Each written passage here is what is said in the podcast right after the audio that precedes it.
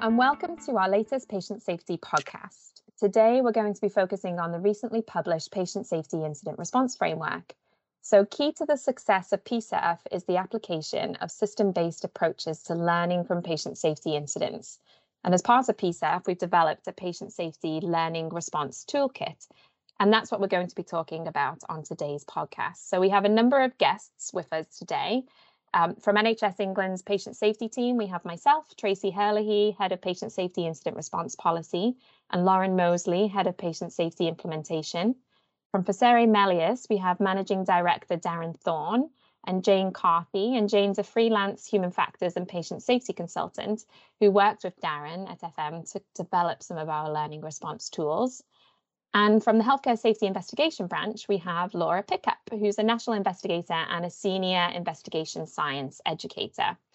So I thought it would be good to start with a bit of background to the toolkit. So Lauren, I was hoping we could start with you. And would you be able to tell us a bit about why the toolkit was developed? Yeah, of course. Thank you, Tracy. Um, I think there are a, a, a, few important reasons for developing this toolkit to support PSIRF. Um, it's been a really important piece of work. One of those reasons is that through working with our early adopters, we realised that there wasn't a shared understanding of what a patient safety incident investigation was. So we thought there would be more awareness of this because we had started to talk about a systems based patient safety investigation under the serious incident framework. But most of the investigation leads we were talking to referred to RCA investigations or SI investigations, and it wasn't clear what a systems based patient safety incident investigation was and how it was different from what was done under the banner of an SI or an RCA investigation. So we knew we needed the tools and guidance to describe a patient safety incident investigation um, and to support the activities associated with that. Um, the, the, the, toolkit is also important because PSIRF is not just an investigation framework that specifies how and when to investigate. It recognises that investigation is one method to enable us to learn from patient safety incidents, but is not the only method. And actually, in some cases, it, it might not be the most appropriate method to use. And that's why we've got a variety of different methods and tools. Our first iteration of the framework was very focused on investigation and we had patient safety investigation standards and patient safety incident investigation tools, but there was no guidance on other methods or, or how and when to use them. Uh, and the more we unpicked this and the more we recognised we needed to provide further guidance. And actually, this was a really key finding and a recommendation from the independent evaluation we had of the early adopter programme that said there was a real gap. Um, and that we needed to provide more advice and guidance in this space. So we've responded to that. Um, and we've been able to work with some amazing collaborators along the way who are here today. Um, so, including Jane, Darren, Laura, other colleagues at HSIB, and of course, our wonderful early adopters and other representative users as well from different provider organisations. And now we've got a lot of tools and guides and templates um, that provide a toolkit for organisations to use. Thanks, Lauren. Yeah, there definitely is a lot of um, tools available, and hopefully, people have had the opportunity to to have a look at some of them. I thought I, I think maybe at this point it would be useful to kind of give a quick overview of kind of the of the toolkit as it is presented on the website. So we've got we've grouped the tools into various stages of a learning response process, really. So starting with preparation.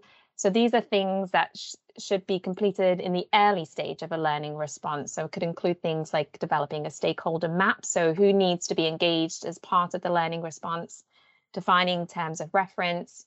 So what are the boundaries of the learning response? We've got an, an information log in there. So this is just a simple spreadsheet to have ready at the beginning of a learning response to log all information that's being gathered.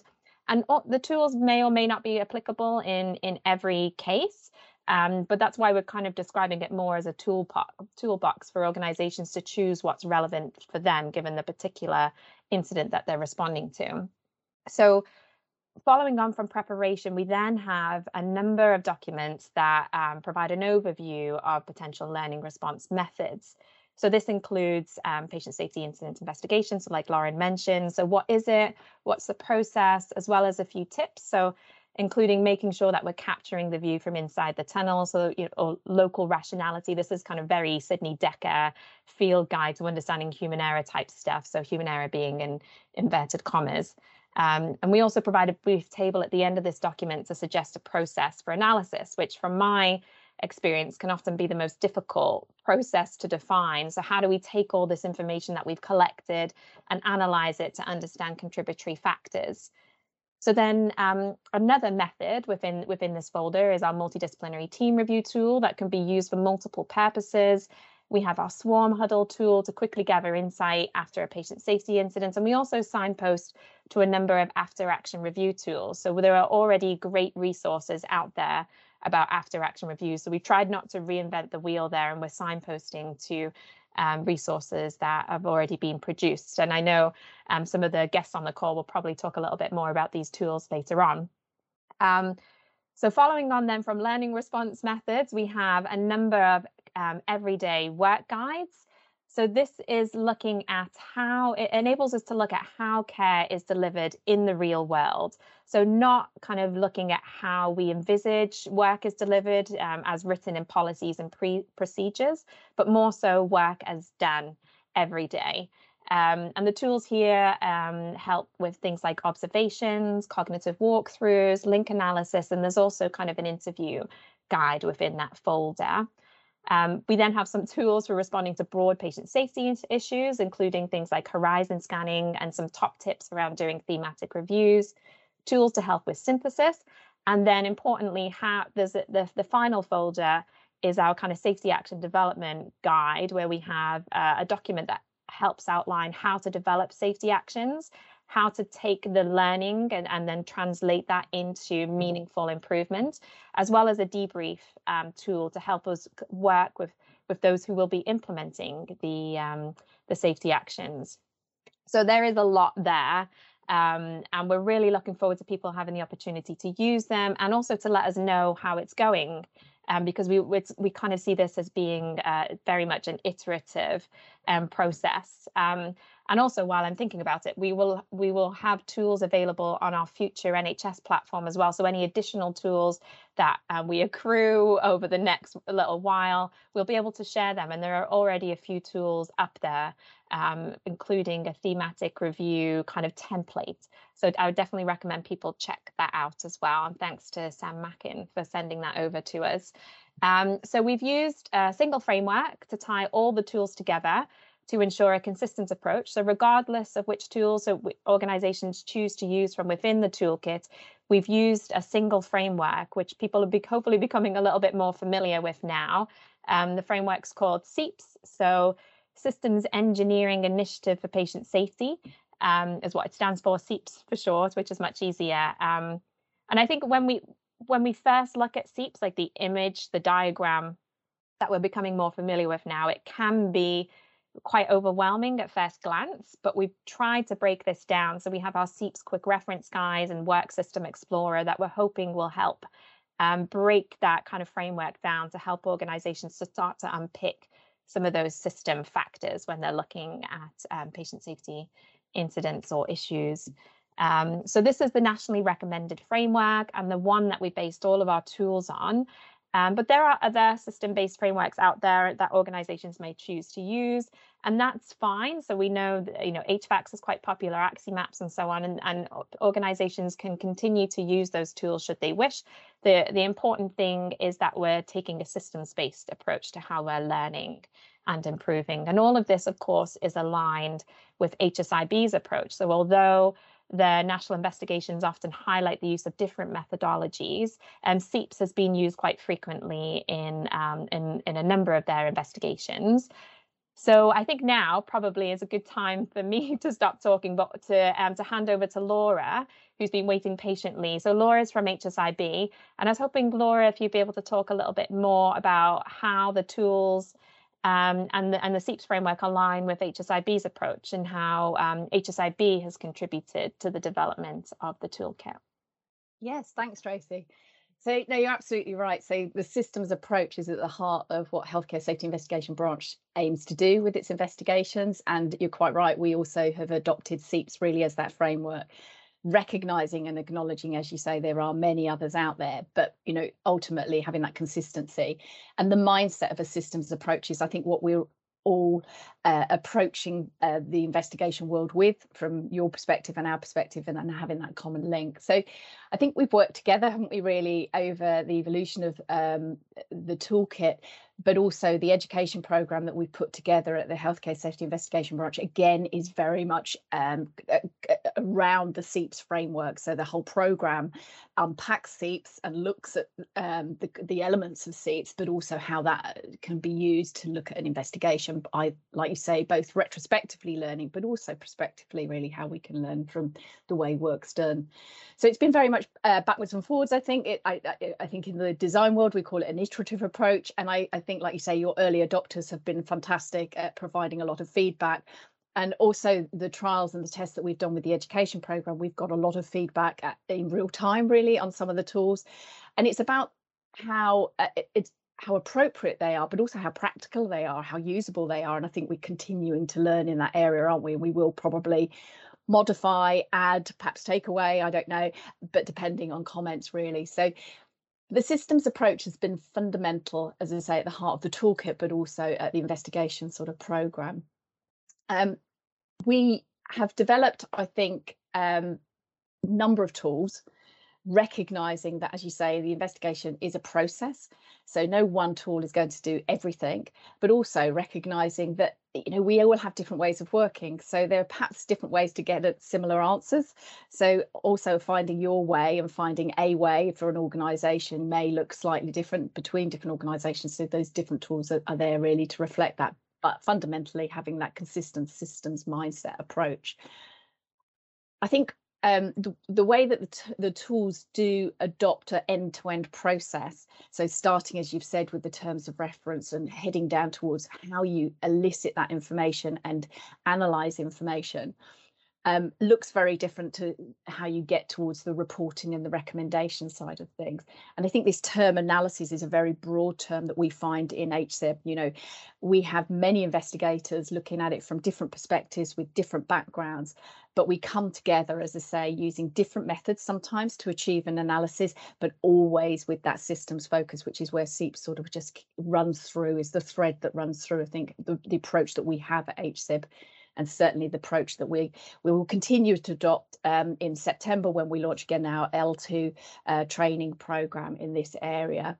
So ultimately, I think what we hope with the development of these tools and, and as you say, the learning that we will continue to gain with which tools are sort of more or less useful is how how best to work or how practically we can work to get a thorough and transparent analysis um, that we can ensure we can get that thematic learning that, that I know you're going to come on to, um, which is going to be key and critical, I think, as we move forward. Really, this learning response framework.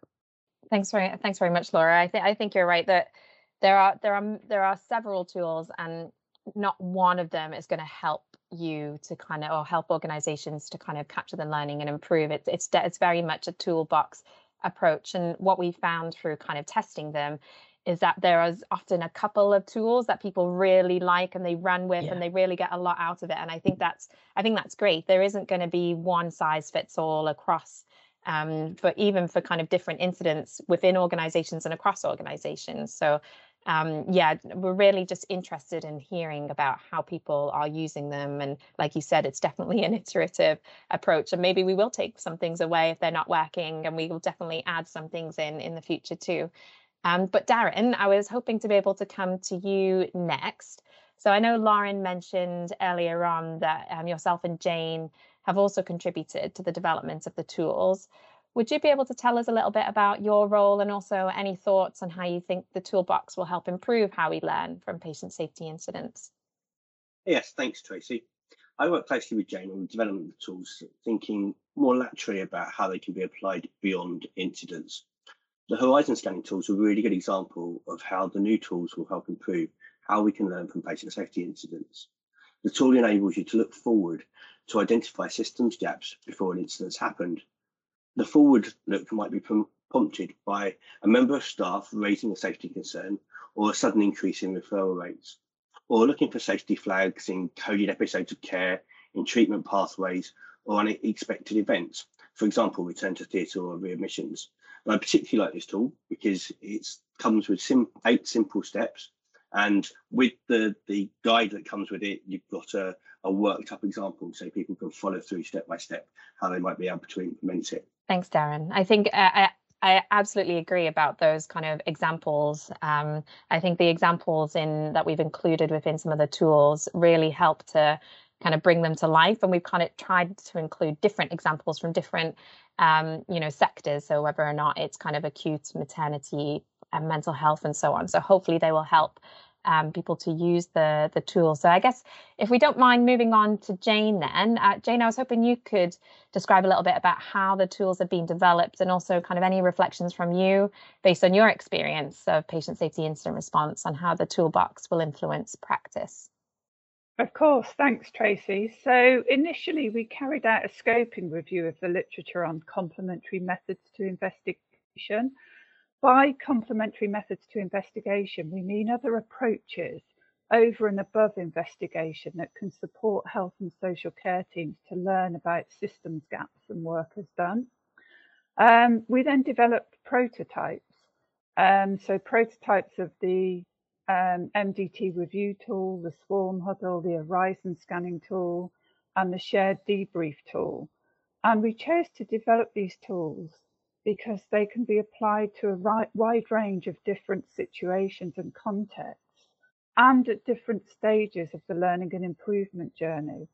So, for example, one of the tools we developed was the SEIPS Work System Explorer, and that comprises a series of prompting appreciative inquiry questions, which will support health and social care teams explore work as done across the six elements of the SEIPS framework. And I think that's really important because it gives a language and a bridge for people who are non-human factors specialists to actually be able to understand what and how to unpack work as done in each of those six dimensions. Um, the swarm huddle that builds on work some trusts have already embedded and enables insights and reflections to be sought quickly. The MDT review tool, that can be used to identify learning from multiple patient safety incidents. So, for example, incidents where uh, multiple patients were harmed, or to cluster a series of similar incidents together and aggregate the learning. So we um, we developed prototypes of the tools um, and for example, the Horizon scanning tool that was developed to support health and social care teams, as Darren said, to have a forward look at potential or current safety themes or issues. You can explore a safety theme, a safety issue to proactively identify safety risks with the Horizon scanning tool. And the prototype of the shared debrief tool, uh, we developed that and that tool can be used in a variety of ways including sharing the findings of a learning response or collaboratively developing and corroborating safety actions. And the acronym SHARE stands for Seen, Hear, Articulate, Response and Embed. Once we developed all the prototypes, we carried out formative testing. Um, this gave us helpful feedback, um, both from early adopter and non-early adopter sites and that led to further iterations of the prototypes. We then shared the revised prototypes with colleagues from different trusts who tested them in real life situations. For example, someone in one acute trust uh, looked at a dysphagia patient pathway. Um, in another trust, they looked at reviewing the paediatric mental health admissions pathway. So in terms of user testing, it was really important that prototypes were tested with both early adopters and non-early adopters. Um, it was also vital that we empowered frontline healthcare professionals to pick up the prototypes and apply them in practice without a steer from us, because that really helped us to identify and resolve potential usability issues. As well as the um, learning response tools, Darren and I developed a top tips to carrying out thematic analysis. So that's in the form of a guide. Um, and we chose to focus on that because in the conversations we'd had with early adopters and with other trust contacts, it was identified as an area where further guidance was needed. And we believe that that guidance will be useful for organisations when they're developing their patient safety incident response plans and for other situations where organisations and teams want to aggregate information from different data sets and sources to learn and identify systems gaps and key themes. We'd just like to acknowledge and thank everyone who contributed to the development of the learning response tools. I know you've uh, flagged and and thank the early adopters who've been amazing, um, but also the other trusts who came forward who were non-early adopters have played an earlier role, an important role, and they know who they are. In terms of reflections on how the tools will improve our learning response, I think they'll rewire people's thinking because the starting point for learning is understanding the system and how care is delivered in the real world, not in a world described in policies and procedures. The move away from error as a starting point toward looking at the system of care first is so, so important. It will help us evolve a just culture and focus on really fixing the underlying systems problems, which create turbulence and which have for too long been tolerated as normal working conditions in health and social care.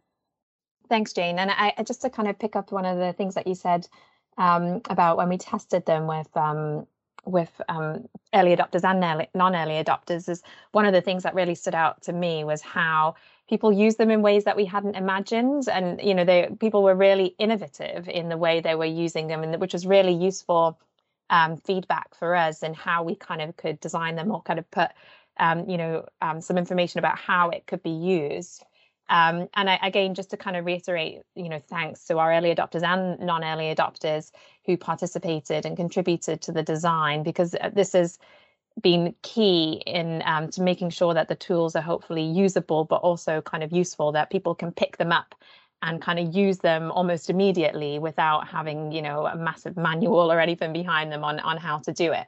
Um, so th- th- thanks, Jane and, and Darren and, and Laura for all of your help in helping to um, bring this all together. So I guess I was I was hoping that we could um, um, end, I guess, on um, thinking about which one is our favorite tool. I know Darren, you've mentioned um, you've hinted at what, what your favorite tool might be already, but um, if Jane, if I stick with you, if you were to pick one tool which would be your favorite or which one do you think will be the most useful? So for me, the SEIPS Work System Explorer um, will really support health and social care teams to gain an insight into work as done. And I just think as a tool, it's a great starting point. It uses a series of appreciative inquiry based questions, and that prompts people to really be able to explore a work system. Um, I love the fact that you referred to the innovation that we've seen, Tracy, and that's been an important part of developing the tools. And I'm really looking forward to see how people out there in trust take the Work System Explorer and make it better and innovate with it and apply it in practice. Definitely, and we're we're very open to any feedback about the tools, whether that's via the Future NHS platform, um, through Twitter. People have our email addresses as well, but also there are many ways that people can get in touch, and we're really open to kind of you know learning about how they're being used um, in practice. So, Lauren, how about you? Which one is your favorite, if you can pick one? Oh, it's difficult. I'm not sure I can. I was thinking I was even changing my mind as Jane was talking. Um, I think for me, it might be, at the moment anyway, it might be the top tips guide um, for thematic analysis that Jane mentioned earlier and that Jane and Darren have led the development on. And I think that one's really important because there have been different challenges in the way that term is used and how the concept of thematic review or thematic analysis is applied within sort of an NHS non research context. I think firstly, we don't always um, think thematically enough when we're coming to allocating our resources to exploring incidents and issues. Usually, at least under the serious incident framework, we selected individual incidents, conv- considered them individually, um, and often there was a an action plan associated with individual incidents rather than designing system-based actions uh, using intelligence from a variety of investigations or um, different sources of intelligence. So I think that's one thing. Um, kind of on the reverse, I think sometimes we've been too thematic or too high level in the way we have approached thematic reviews. Um, so you know, often you see thematic reviews and they are, they can be quite broad and vague in the things that are described as problems. So I think we can all you know, point to examples of thematic reviews that have said team working or communication or risk assessment is the problem but it's really hard to take that information and do something useful with it because we need to understand how and why those things are the problem so that we can improve. We can't just say improve communications or do better risk assessments because that doesn't get us very far. Um, so I think having this this tool to describe what thematic analysis is, different different parts of, of the sort of PISA process, if you like, as Jane described, it can be used right at the beginning when you're aggregating data to try and um, prioritize where you're focusing your response resource. And then at the end as well, when you're aggregating the insight from that in depth analysis that you've done to inform a safety improvement plan. So I think that will be a really helpful document. And again, really interested to see how that develops and helps to clarify and improve practice around thematic analysis in the future. Yeah, great, Lauren. And I, I think the way we've approached it in kind of it being a top tips rather than a here's a template off you go mm-hmm. is is is quite a good way of doing it actually so thanks to jane and darren for that because um because there are so many ways you can approach it and i think that the top tips and kind of the i guess tips for want of a better word that, that it goes through can really help with the kind of the approach that people you know the mindset that you're taking yeah. before you start on the thematic analysis and then, of course, we we have the other tools on the Future NHS um, platform, which can offer like a template should people wish to to use that as well. So I think you're right in that that is going to be a really useful document. And Laura, I noticed um, for the benefits of the podcast that you were nodding when Lauren was um, Lauren was talking. I don't know if you agree or if um, if that if that's one of your favorites or if you had a different one. No, absolutely agree. And uh, thematic analysis is so such a powerful, I think, approach, and uh, one I rely very heavily on in my investigations at all stages, as you say. And, and so much so that I think you know it's becoming it's coming through, isn't it, loud and clear, certainly from our users. You know how do how do they learn at a wider level and a wider scale across a number of um, investigations or incidents, and and and we at HC, we've developed actually a, a bolt-on training session that we're just testing in September. We tested it internally. We're going to test it externally because I think it it, it reflects very much um, the top tips that Jane's put out. Um, and understanding those key principles. So absolutely, I think thematic analysis is going to be key. And it's just understanding what what it looks like really. And I think again, people will become innovative with that even, and we will see different ways of doing it. So I think absolutely. But I always wanted to pick up on something Jane said because I think there are a number of tools here that uh, provide and start to provide that common language that uh, we are referring to from a systems approach. And I think that's what the toolkit can help us do. So I think the communication about safety and from a systems perspective is going to be key.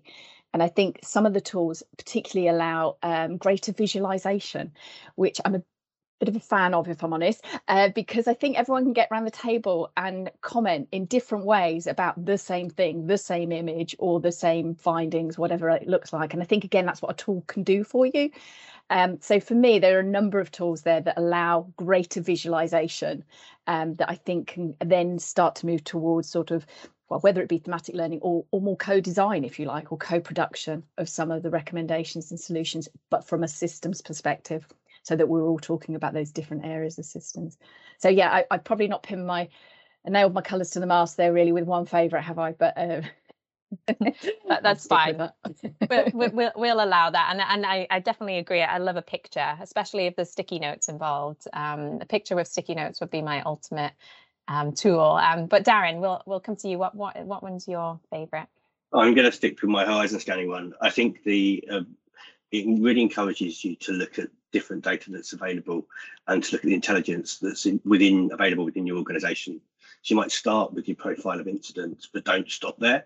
And there's so much available across your organization, uh, whether that's informal information from focus groups, what staff tell you, uh, the wicked issues from war touring theatres, whether that's the data around coding. Um, and you look across your organisation, but also look up and out to see what the, the factors are that are influencing what's going on in your organisation.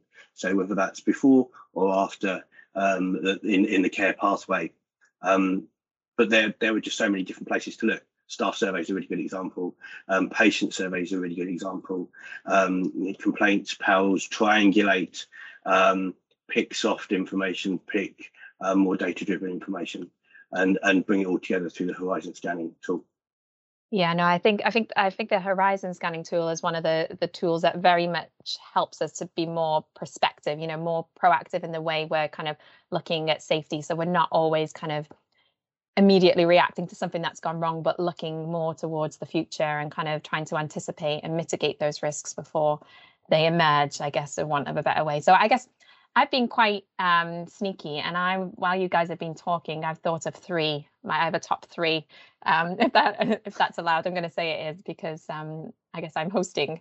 Um, but I guess the, the, my immediate go-to one is the safety action development guide because I, I think we've spent so much time thinking about the learning capturing the learning. What do we do with the learning? How do we do a really good investigation? You know how do we understand the system factors and the you know and the contributory factors and so on? And but i think we've almost stopped at well then how do we take this information and generate meaningful actions for improvement um, and oftentimes in the past, you know, even working with some of our early adopters, we have thousands of actions that we tick that have been done.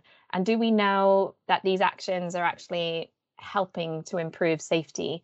Um, so the safety action development guide is really there to help improve that part of the process. So we have this part of the process where we're learning, where we're generating new insights, and we're synthesizing that information. And then we have this part where we're um, generating action for improvement.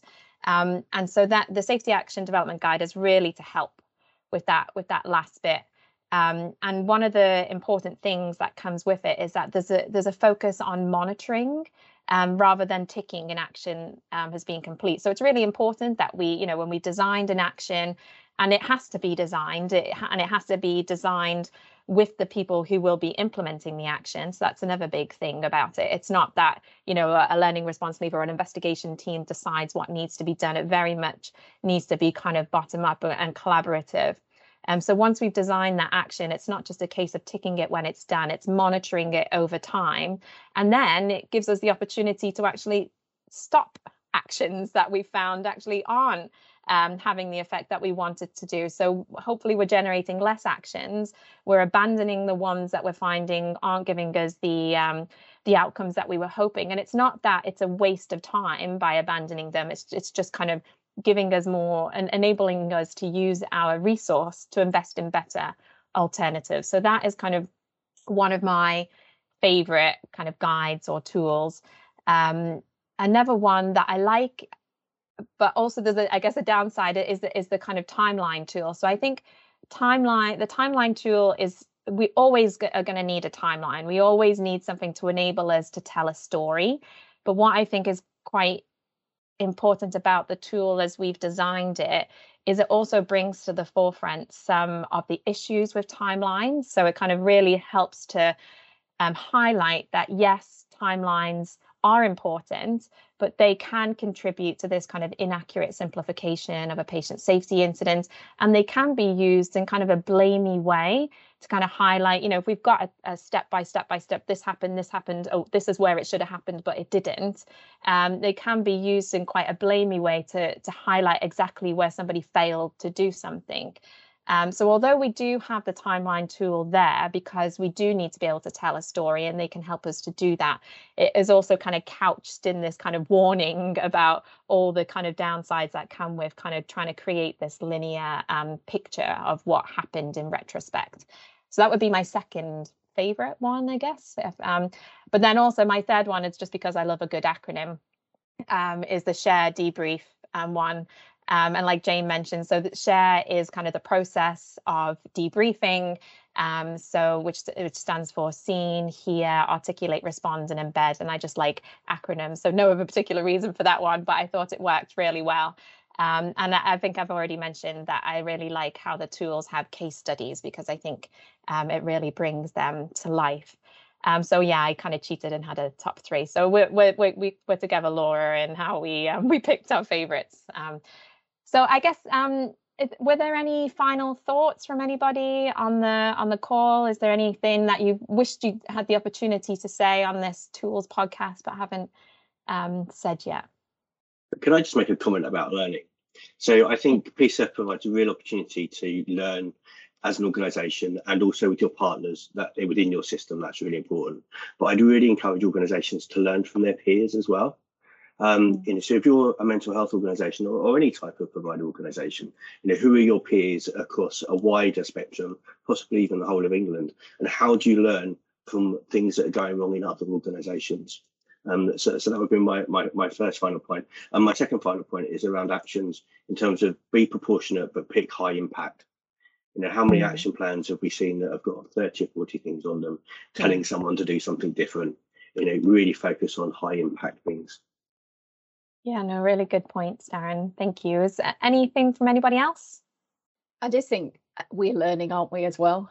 and I think yeah. I can't emphasize how much we need to hear. So every time I do an education session, I really, really mean, you know, really want to understand and really want to learn from those that are actually using them in the field because we have one or two investigations to do at a time. That's not the real world. You know, ultimately those that are doing yeah. the, this is their day job. It's it's a huge undertaking. So we need to learn, don't we, about the pragmatism and the practicalities of some of this as well. So yeah, very much. Yeah, absolutely. Um, Jane, how about you? I think my my final reflection is that you know for those people listening to the podcast, this will all feel very new and very different, and that can really make people feel quite understandably nervous. So as you go forward, try to remember um, feeling nervous, feeling apprehensive is normal. We're all in the same boat. And what the important thing about the toolkit is, is it really takes us to the position and the starting point that we need to be in by looking at the system and work has done. And everyone is in the same position as you are. Reach out to your colleagues, feedback to us, as Laura said, and you know, this will take us away from doing what we've been doing for decades that hasn't improved patient safety. So it's really, really an absolute sea change and a landmark time for us all. Yeah, it's a very important point. Well made. Thanks, Jane. Lauren. Yeah, it feels like a lovely point to end on there, Jane. But I think almost just to echo that, I think that was the experience of our early adopters. And that at first, you know, they were offered all this choice and flexibility, and it's daunting. I mean, it's very different to what we've always done. And you know, it it took a, a little while into the process before they started to realize there was this opportunity to have a really different conversation. And the experience that our early adopters are now sharing are just um, so uplifting, I think, when they're saying that these tools have enabled them to collaborate, to have open conversations, and just to take that sort of fear away. Um, and I really hope that that is what other organisations will will start to see. But as you say, Jane, it, it is a process, and I'm sure it will feel quite scary at first. But um, the early adopters are there as well as as you know. Uh, people doing this day in day out that have started to see the the benefits. So um, not to overwhelm them but you know to to make the most of their expertise and experience too. Uh, but yeah that's it for me i think. Yeah great. Thanks thanks lauren. And, and I, yeah and i guess we're here as well to help as much as we can. Our, our team of two in the um, National Patient Safety Team, but also we have um, the rest on the call here. I'm sure will be happy um, to help and to learn from everybody out there who's using the tool. So I think we'll leave it there. So thanks very much, everyone um, who's been on the call today. Thanks to our guests, Lauren, Jane, Darren, Laura. Um, for those who are listening, if you're looking to find out more about PSIRF, the best place to start is visiting the NHS England website, which you can find by simply Googling PSIRF, or the URL is england.nhs.uk forward slash patient safety forward slash incident response framework. Um, definitely keep an eye on Twitter where we'll be posting updates and you can follow us at using um, at PT Safety NHS.